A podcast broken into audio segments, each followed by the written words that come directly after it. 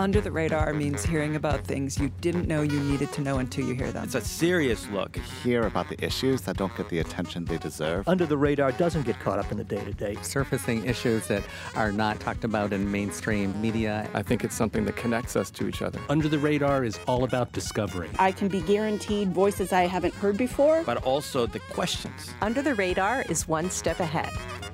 I'm Callie Crossley. This week on Under the Radar with Callie Crossley, cities across the country are dotted with vacant lots, often overgrown with weeds, full of trash, or surrounded by dilapidated buildings. The unused spaces are at best an eyesore. But some community groups see these empty spaces as an opportunity for food forests, vibrant public spaces that can also feed their community. Boston has 10 food forests, offering fig trees to mushroom logs and shaded park benches. And one coalition is aiming to develop a total of 30 by the end of the decade. Later in the show, this week, the highly anticipated new live action Barbie movie finally comes to movie theaters, arriving just as the Barbie fan frenzy hits a fever pitch people love this doll eh, or people hate this doll, but ultimately the doll is made by and is a reflection of society. What does this growing adult fascination about Barbie say about American culture?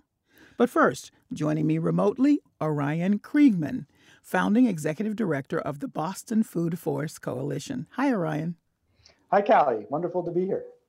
I'm glad to have you. Also with me, Vivien Morris, chair of the Edgewater Neighborhood Association. Hi, Vivien. Hi, Callie. So happy to be here.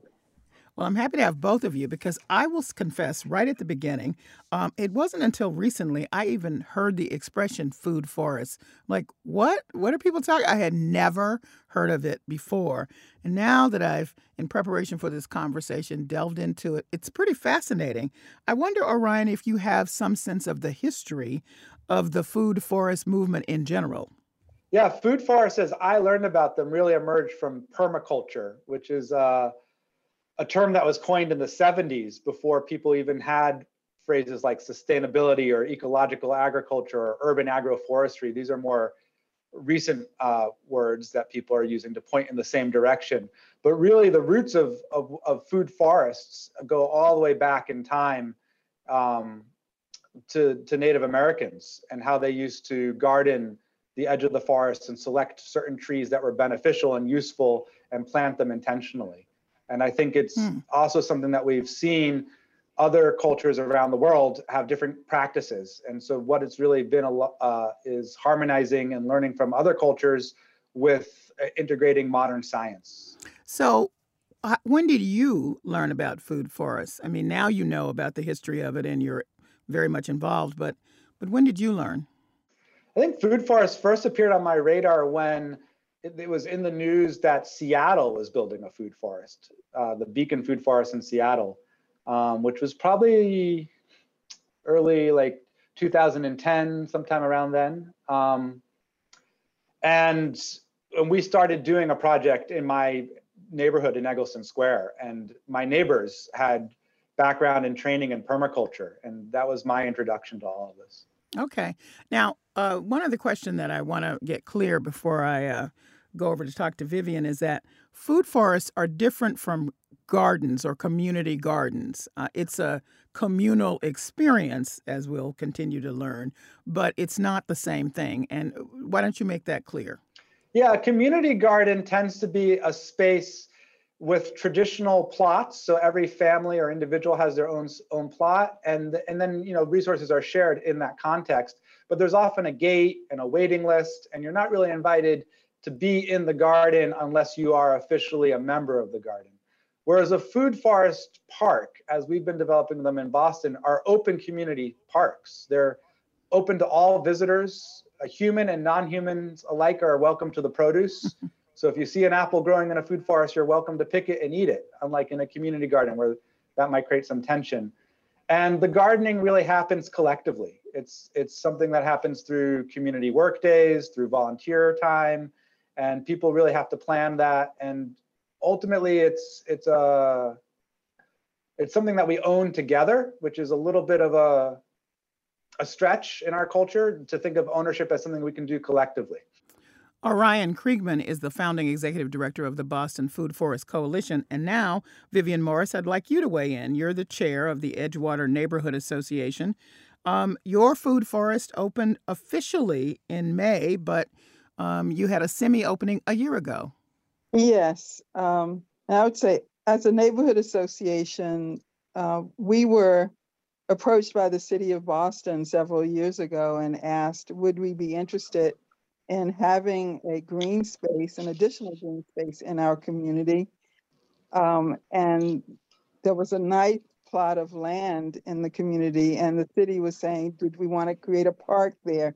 Did we want to create another community garden? And in our neighborhood, we have a community garden, the Kennedy Community Garden.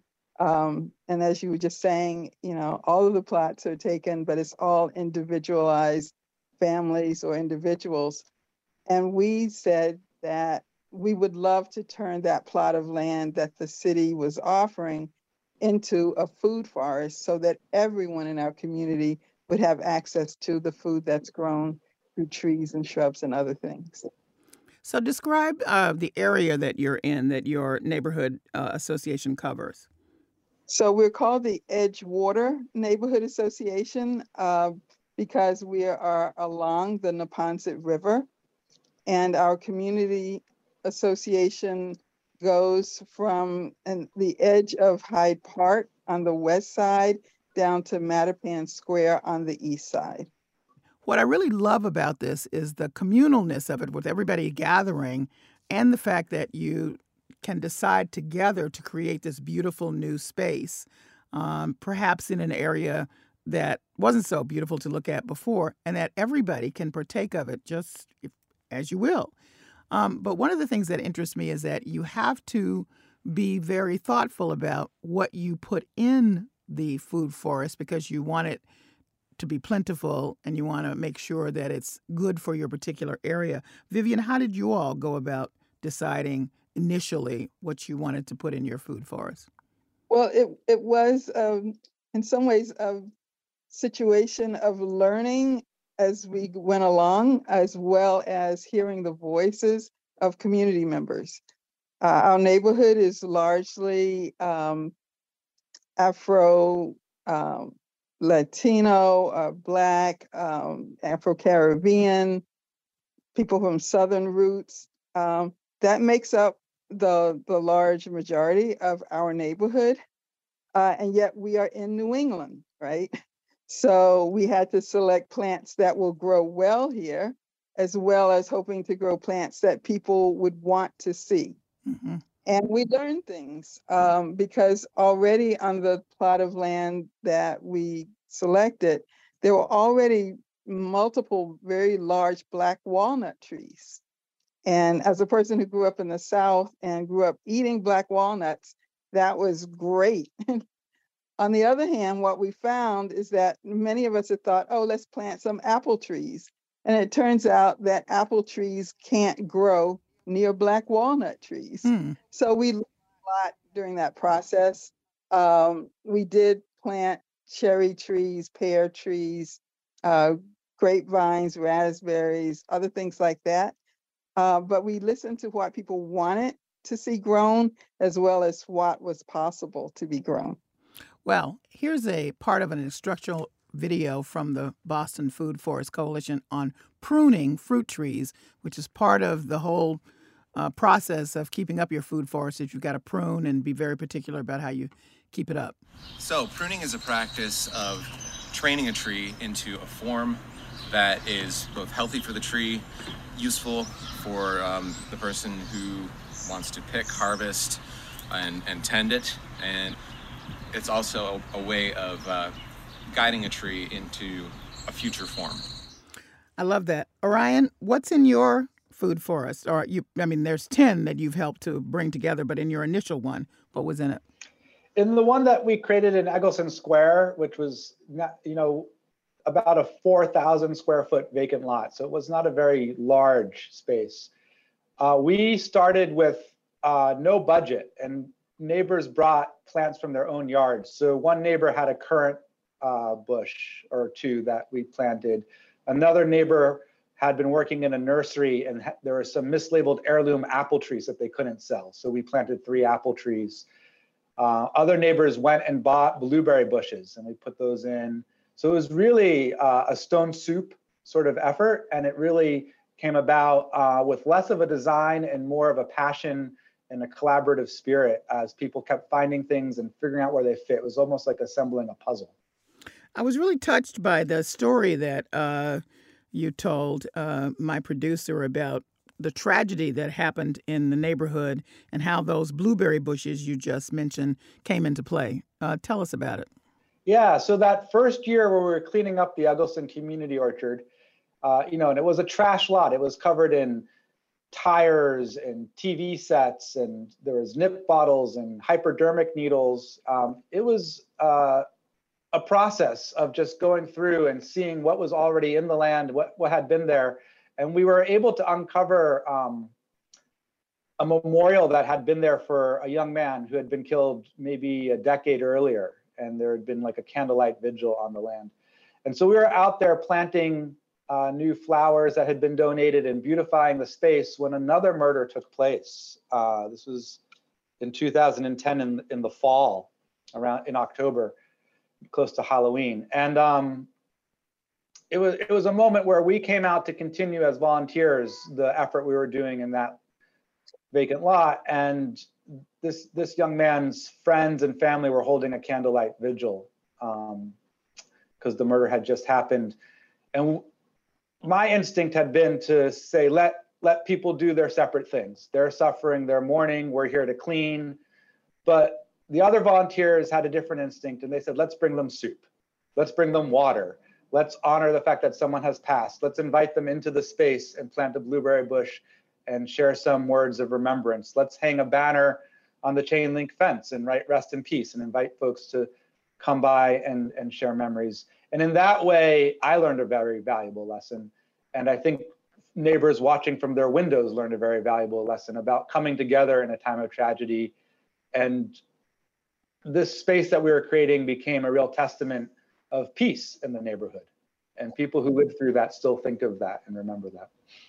As a matter of fact, uh, the whole gathering together part of it is so important. Uh, let's listen to a handful of Boston Food Forest stewards talk about the benefits of their new spaces and the gathering part of it. This is going to be a place for us to gather, a place for us to heal. It's a real treasure in the neighborhood, for the neighborhood. I have absolutely gotten to know some of my neighbors that I wouldn't have gotten to know before. And I've been around here for 30 years and I didn't know all my neighbors. It's given us a chance to unite. So it's a, a, a really good place to learn and connect with other people, learn about them, learn about plants. It's also a place to enjoy delicious food. This was just a vacant lot before. It was transformed into this really spectacular garden, and who knows what will happen as we go along.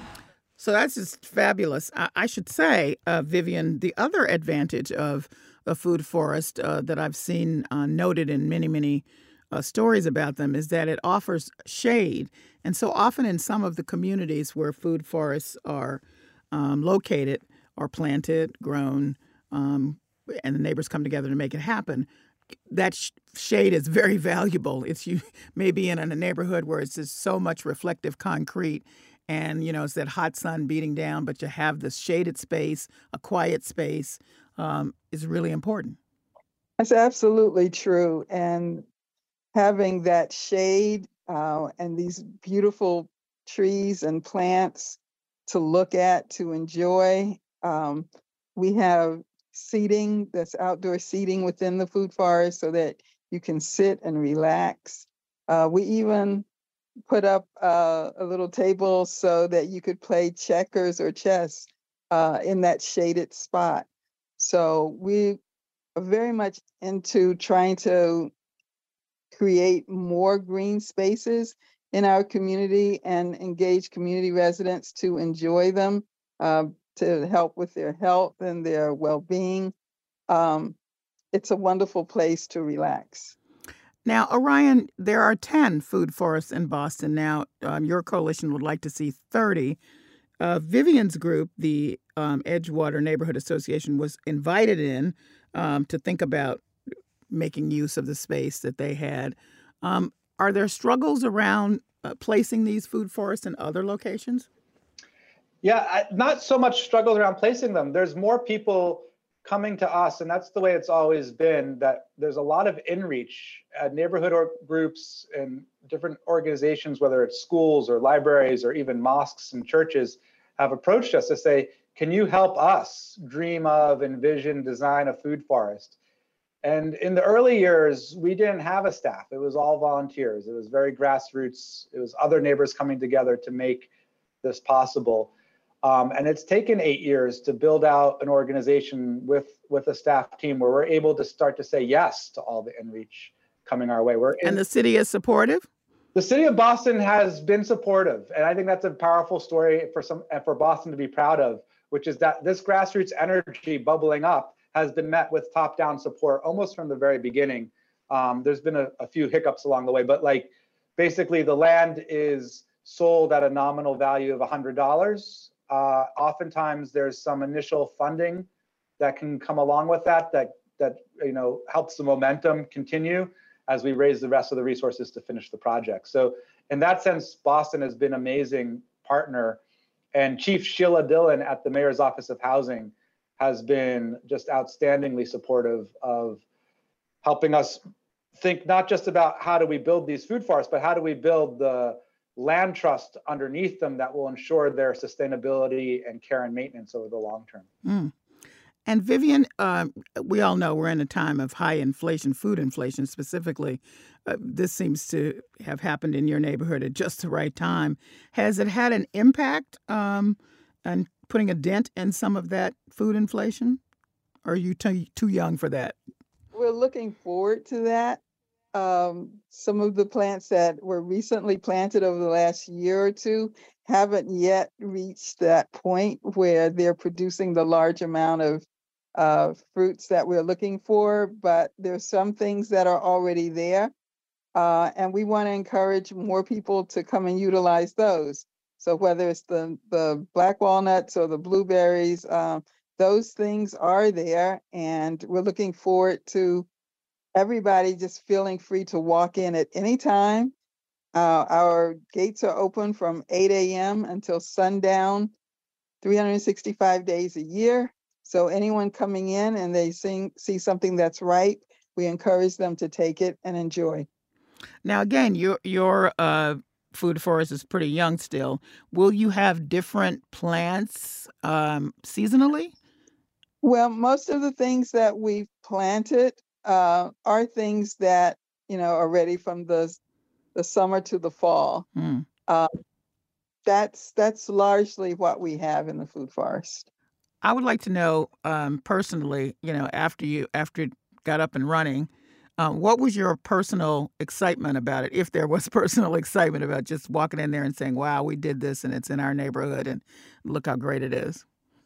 Well, it's a wonderful place for the community. Uh, we made some modifications in the food forest space. We worked with another group called Rebuild Together Boston, and we said we wanted to have a space within the food forest where we could have outdoor yoga classes, or whether we where we could have movie nights and even training on things related to environmental issues. Mm. And we built space there.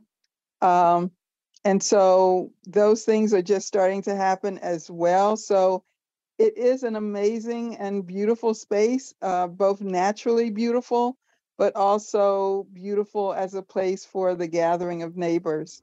So it's almost like an outside community center and, um, you know, food market. you have a combination there going on in your space. Um, Orion, are there uh, other differences in the 10 food forests that you have seen, overseen? Yeah, every food forest is its own story, and every neighborhood has its own leadership. And I think the important thing in designing is that you design towards the goals that people really hold. So every food forest looks different. It's not a cookie cutter. Every space is a park. Every space has cultural elements, um, there's pathways that are handicap accessible, there's benches, there's often gazebos or platforms for workshops or outdoor movie nights or barbecues. Um, there's been some that have tended more towards annual vegetable growing because that's what the neighbors are were really excited about. And so we've built raised beds and we've um, figured out how to get a city water hookup, which can be very expensive. Um, others that have been completely rain-fed spaces and where the neighbors were prioritizing the food for wildlife, like the Savin Hill Wildlife Garden is a food forest, but that where the neighbors said they mostly want the birds and the pollinators to be fed from that food forest. Hmm. So it really varies depending on the spirit of the neighborhood and what their intentions are for the space.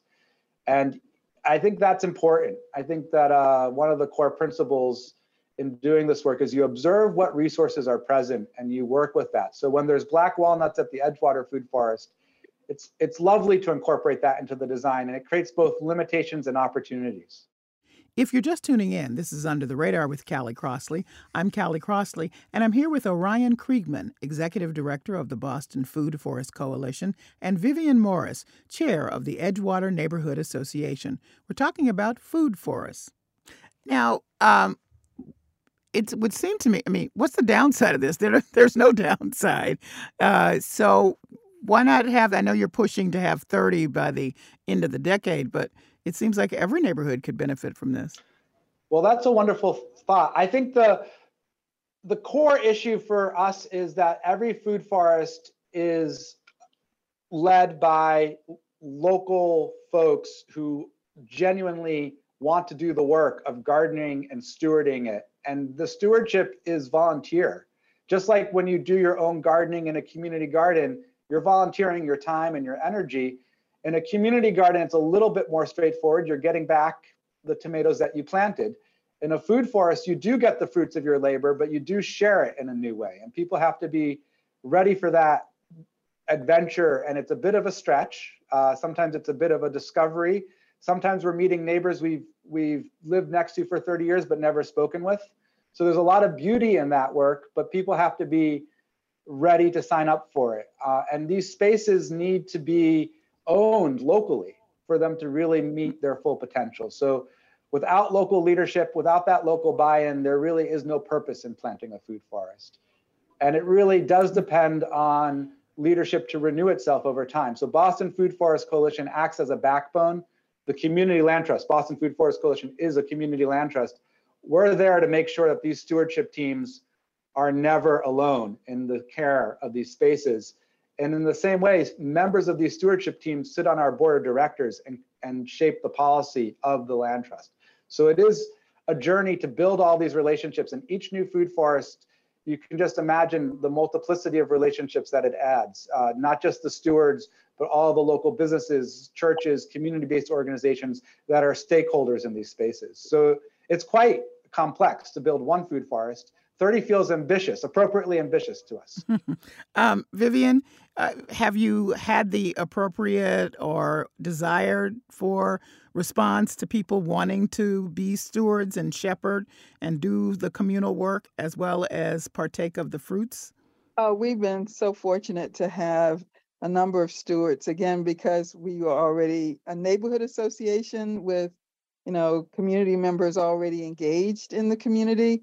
And then through that, we reached out to neighbors, both those who are budded the food forest and those who are a little further away, and asked, would you be willing to? And we have now nine active stewards uh, who are there every week and sometimes more than once a week, depending on what's needed. Uh, it's a really outstanding and wonderful group of stewards. Wow, I tell you, this it's this was news to me, and it sounds so interesting and exciting on so many levels. Um, and oh, by the way, I'm from the South too, where we had black walnuts, but we made ice cream. Just want to point that out. black walnut ice cream. Sounds yummy. yes, it is yummy. I thank you both for joining me. Thank you so Thank much. you so much, Kylie. Orion Kriegman is the founding executive director of the Boston Food Forest Coalition, and Vivien Morris is the chair of the Edgewater Neighborhood Association. Coming up, The almost four year lead up to the new Barbie movie has sparked widespread enthusiasm for the 64 year old doll. From Barbie themed parties to Barbie styled and colored clothing to visits to Barbie's life sized Malibu dream house, Barbie writ large is trending up. BarbieCore, the Everything Barbie movement, has put Barbie related items in short supply, including Barbie's signature hot pink paint color. Why has this doll made for child's play become an adult pop culture phenomenon? That's next. This is Under the Radar with Callie Crossley. I'm Callie Crossley.